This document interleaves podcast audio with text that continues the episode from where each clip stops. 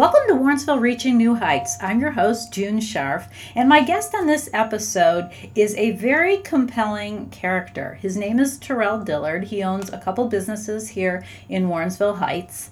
And if we had to crack the code on his success, I would say that it relates to his competitive spirit.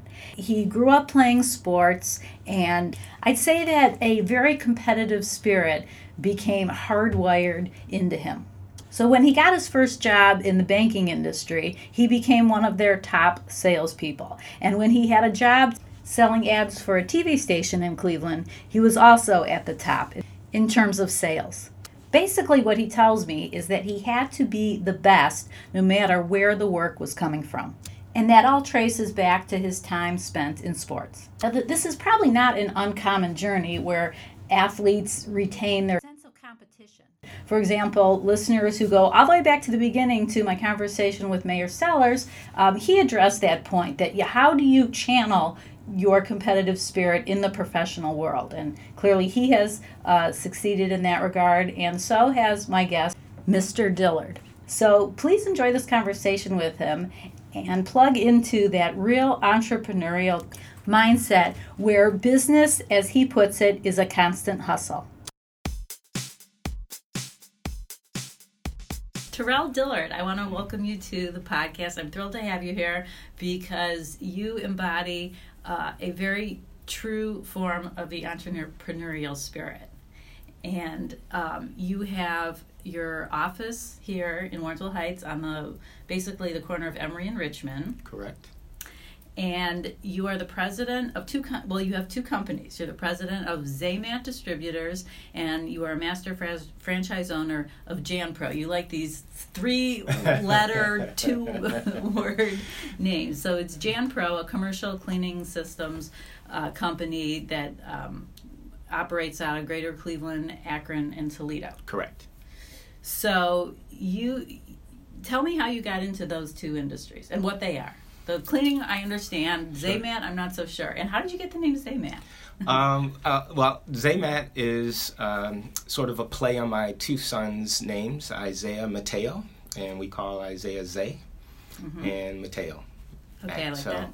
Um, but I'll start with JanPro of Greater Cleveland. I bought the master license for JanPro in 2003.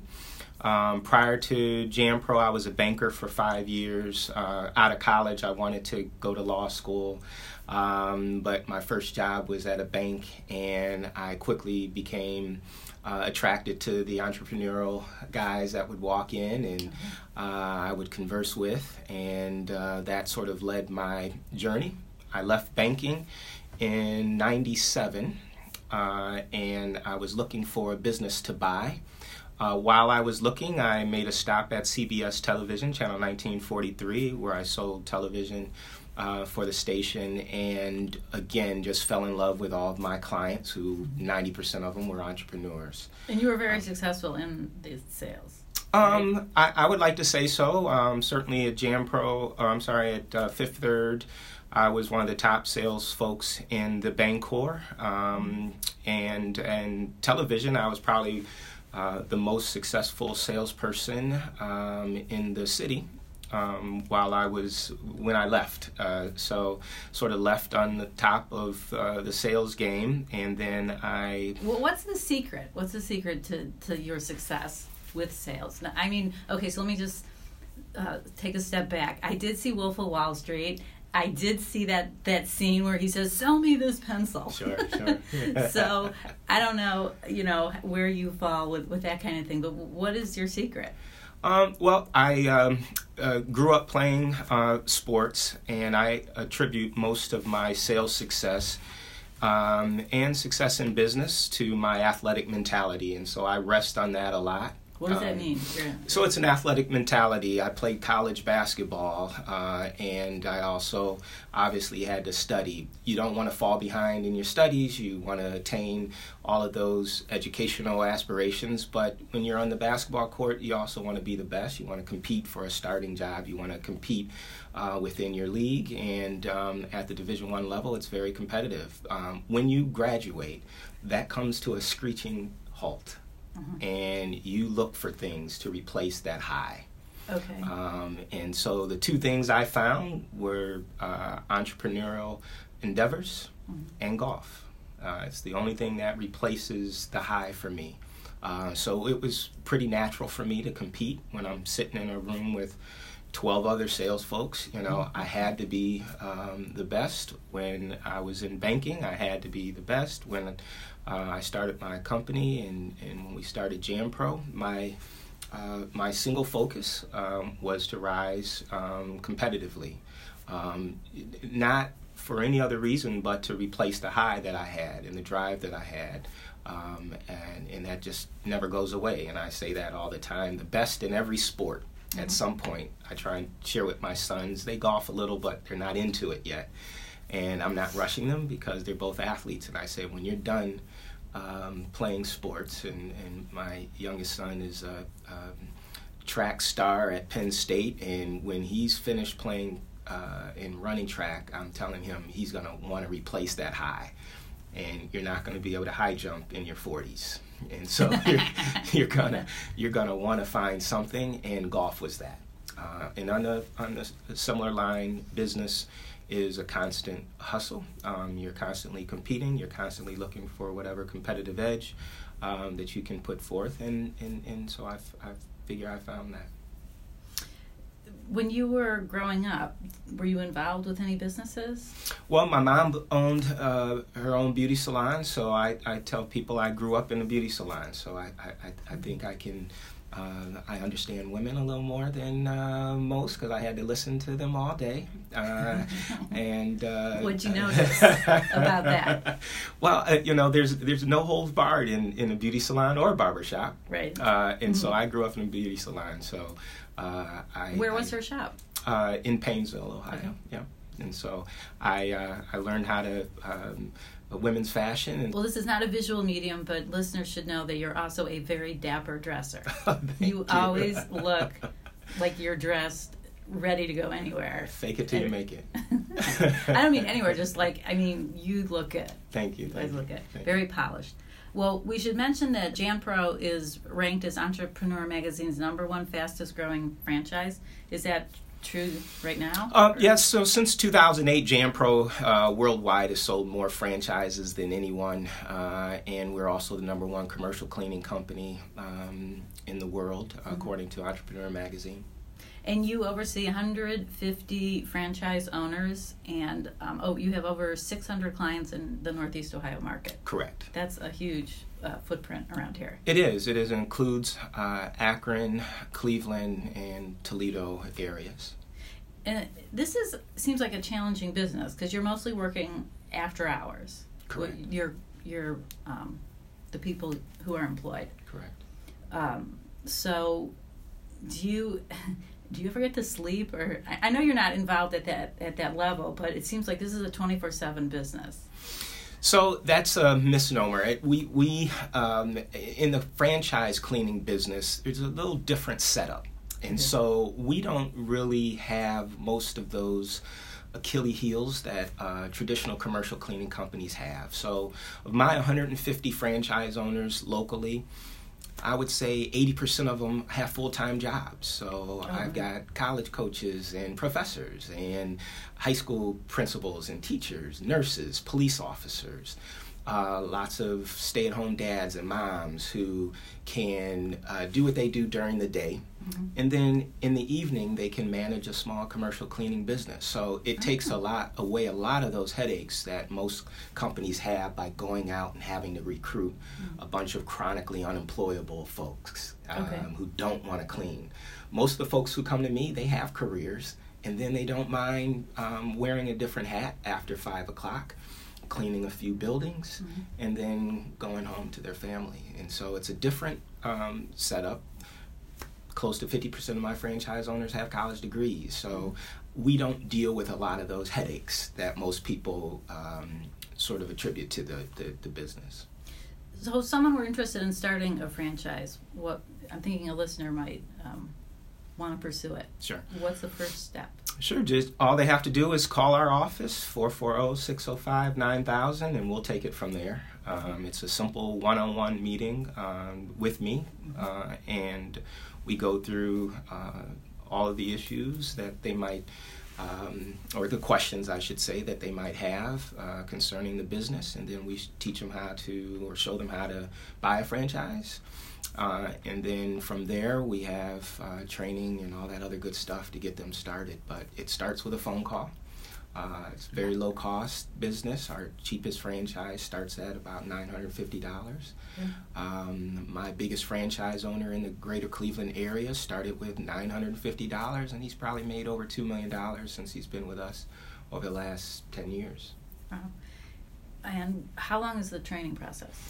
There, uh, it's a five-week training program, so there are five classes you have to take, and um, when you're finished with those classes, there's a little test, and mm-hmm. we know you're ready to rock and roll. Where do they take the classes? Uh, at our office okay. in Warrensville Heights. Perfect. And why did you come to Warrensville Heights? Um, good question. So we originally started out in uh, Mayfield Village mm-hmm. and um, uh, was there for maybe five, six years.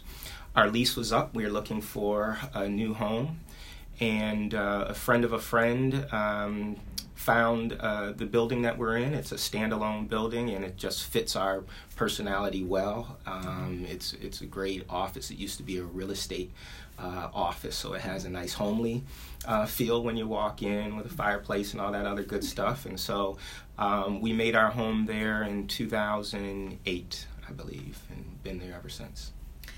Now you also worked at um, Bonnie Speed Logistics mm-hmm. in Cleveland. Sure. So you know about logistics, which is sure. a, a, big part of, I imagine, what you you do. Sure, sure. So you have just this perfect blend in your background to to lead you to where you are today. It seems, but we haven't pursued what Zaymat is. Sure. So we got the name. Sure, sure.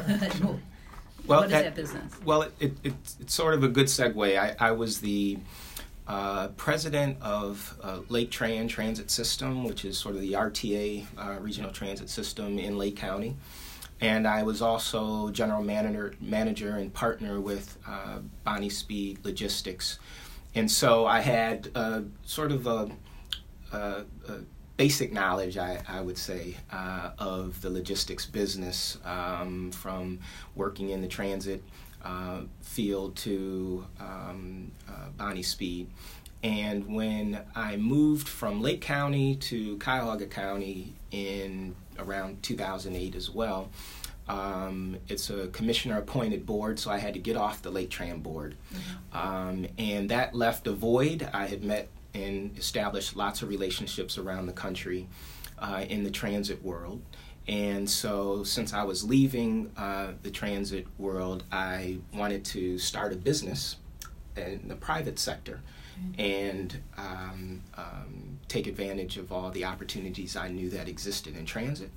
And so I started Zaymat um, to do that and um, had s- several products I was selling to the transit uh, market, and we still uh, do a lot of business in transit. We've just expanded. So I sell bus parts to the Denver transit system. I sell lots of safety uh, gloves and vests and equipment to the Houston transit system.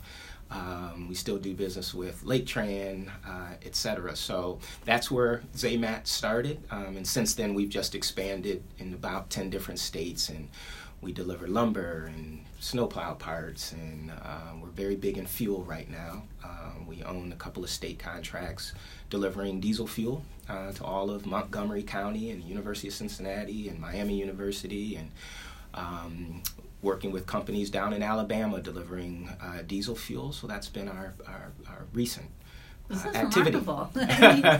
yeah, this is you've got your hands in a lot of different. Gotta know how to pivot. places. Gotta yeah, know how to pivot. Well, speaking of that, I do want to mention all the the um, boards you're on. So you're involved with the Diversity Center, or not necessarily boards, but um, you know, yeah, civic engagement, we could say. Mm-hmm. The Diversity Center of Greater Cleveland is something you're active with. Mm-hmm. And then um, the Board of Trustees for the Lake Erie College. And the first Tee of Greater Cleveland, what is that? Yeah, so um, I am currently on the board of the Diversity Center. Um, I recently um, uh, resigned from the board of uh, Lake Erie College. I was on the board for uh, many years. Just felt my time uh, was up. A great institution. Um, and then uh, the first tee as well. I was a part of that board for several years, and recently resigned. My wife and I became empty nesters, so I promised to cut back on a little of the civic engagement so we can uh, follow our sons around the country as they compete in sports, and um, also spend a little more time um, in the business as we look to, to, to really buckle down and grow it over the next few years. Well, you're also active with the Warrensville Heights Chamber of Commerce. I yeah, yeah still active, but um, um, I'm no longer on the board as okay. well. Mm-hmm. Uh, so I've had lots of um, uh, board uh, engagements over the last uh, several years, and uh, again, still very uh, supportive of all the organizations that I've uh, uh, been fortunate to be a part of. Um, but again, we've, we've scaled that down some to, to, to focus on the business over the next several years so we can retire one day. that sounds like a good plan. Um, what did you dream about doing as a child? Um, that, that's an interesting um, uh, question, and the reason I say that is because um, I, I, I, made some of these comments recently to different boards that I've been on mm-hmm. um, because I have an affinity um, for helping African American males specifically sort of see their future. And so when I was young, I tell this story all the time. I was 18 years old, uh, on my way to an Ivy League school. Cornell. Um, yes, uh, all state in two sports, mm-hmm. but I had never met a black business owner. I had never met a black uh, entrepreneur or uh, doctor, uh, attorney, um, dentist. Uh, I was going to school to study pre law, but again, I never had a black teacher, uh, assistant coach in all my years of growing up. I'm only 49. So obviously, there's a problem with that when you're um, uh, growing up. And so I was like everyone else. I wanted to be a professional basketball player. Okay. So that's the only thing I saw on television. Um, and that's um, that's not a good thing. And so I um, uh, give back. Um, uh, my fraternity we adopted a, a, charter school for boys in in, in Cleveland, uh, Clement School, and we also um, do other things that support um, African American kids. And so I, uh, growing up, I wanted to be a professional basketball player. And around the high school years, I realized I wasn't growing much more. I'm 6'2", but you know, I, I, I was smart enough to know NBA uh, players are a little taller uh, and a little more heavy in the pants. And I uh, uh, didn't look like I was going to do that. So I was um, following my parents' uh, instructions by doing well in school uh, so it gave me an opportunity to um, uh, attend Cornell. And at Cornell, I was a pre law student. And uh, my mom still thinks I'm going to law school at some point. Someone has to break the news to her. It can't be me. Um, but uh, I was pre law, and my first job out of college um, was um, in HR. Uh, but it didn't start until the fall. And so when I came home to Cleveland, um, my dad was like, "You need to get a job," and I said, "I have a job," and he was like, "Nope, we're not going to wait till the fall." Uh, and he picked up the phone, called a friend of a friend, and the mm-hmm. next thing you know, I'm working in banking with without any uh, finance or uh, um, math uh, in my in my undergrad. What was your dad's profession? My dad was an HR professional with Lubrizol Corporation. Uh, retired from Lubrizol probably, um, I don't know, 20 plus years ago and just recently retired as um, uh, head of loss prevention uh, at uh, uh Sam's Club. I, hope I got that right. mm-hmm. Well, it sounds like you've tracked a very steady career, um, just improving every step along the way. But I'm just wondering if you have any regrets. Um, I, I, I, yes, uh, I, I don't have any regrets per se. Okay. I I do wish I would have uh, uh, pursued my dream only because it was a dream, and I believe in you mean basketball? Uh, actually uh, law. Oh, okay. Uh, so I wanted to be uh, an attorney. I took basketball as far as I could take it. So mm-hmm. I accomplished what I set out to do, to be my best in that that that sport. But I wish I would have um, uh, continued to law school. I was so burned out from playing basketball for four years and, and studying and struggling trying to graduate um, from Cornell that uh, I wanted to take a break and work. I wish I'd have went straight through. Mm-hmm. Um, but in hindsight, I again I wouldn't have met the, the entrepreneurs and my attorney at the time who uh, told me not to do it and uh, they knew I uh, was just started. Uh, I started golfing, and my attorney was like, "Terrell, you like to golf too much. This isn't a Johnnie Cochran game out here like it looks like on TV."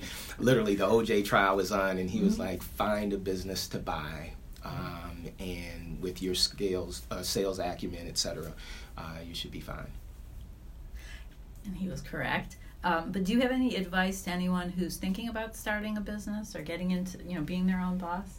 Um, I've got lots of advice. We don't have time, um, but I can go on and on because I, I think uh, from the outside in, uh, it's a different um, uh, picture. And uh, so my advice would uh, would be um, for those who don't know anything about it, but it, it seems to be attractive to them to certainly do their homework, explore. Um, a lot of people say, "Hey, you know, follow your passion. If you like to bake, bake then you start a bakery. Uh, if you, I don't agree with that. Um, okay. Uh, obviously, I've done a lot of things. Mm-hmm. Uh, I want to support a family, so I want to go to those industries that would best help me support my family, not necessarily find a career or a, a business within golf because I like to golf. Okay. Right. Um, and so do your homework. Um, franchising is a phenomenal way to start a business. Um, nine out of ten businesses fail. Right. Um, when you buy a franchise, it's just the opposite. Uh, nine out of ten of us are still around five years in. Largely not because we're better people, but because we have help. And franchising is all about being in business for yourself, but not alone. Okay. Um, and so my franchise owners get to uh, pursue their careers while my office handles all their back office work. Uh, we do all their sales and operations and administrative work, and all they have to do is concentrate on their customers uh, at the end of the day. And what do you find most rewarding about being a business owner? Uh, for me, specifically in Cleveland, um, it, it's it's watching our businesses uh, succeed. Um, I I can remember just about every franchise who walked into my office afraid with their mm-hmm. spouse uh, looking over the top at their glasses uh, uh, at me and um, and then watching them start that business and we and just that's where you're getting your adrenaline rush oh absolutely when you see that transformation yeah yeah yeah and I, and I sign their check so I know you know in, in Cleveland um, probably 90% of our franchise owners um, are uh, minority owners. Okay. And um, we probably put over a half a million dollars into their pockets each and every month. And so that's particularly rewarding for me watching them put their kids through private school and in college. We had our first um, franchise uh, uh, owner hand their business down to their son after they put them through uh, Purdue University and um, that was particularly rewarding for, for us uh, as long as we've been in business to see our first second generation uh, JanPro franchise. That's a tremendous story. Yeah. And people should really think about that if, if they're at a crossroads, if they, you know, need to make a life change. Sure. Which plenty of us do. Sure. You know, sure. we hit that point in life where it's like, I, got, I got to change it up. Sure, sure. well, I say you can either, uh, you know, especially in commercial cleaning, you can own a business in the evening or you can watch television and make other people rich. But uh, there's not too many things you can do after hours. Uh, and so commercial cleaning is a very uh, lucrative business. Um, there, there are, there's a trash can in every building that you pass. Um, we clean about 600 buildings, but that's less than 1% of Cleveland. So there's huge upside uh, in the industry. All right, well, Terrell, thank you so much for sharing all this information, for being such an inspiration and great role model. And we appreciate your time. Awesome. Thank you, Jim.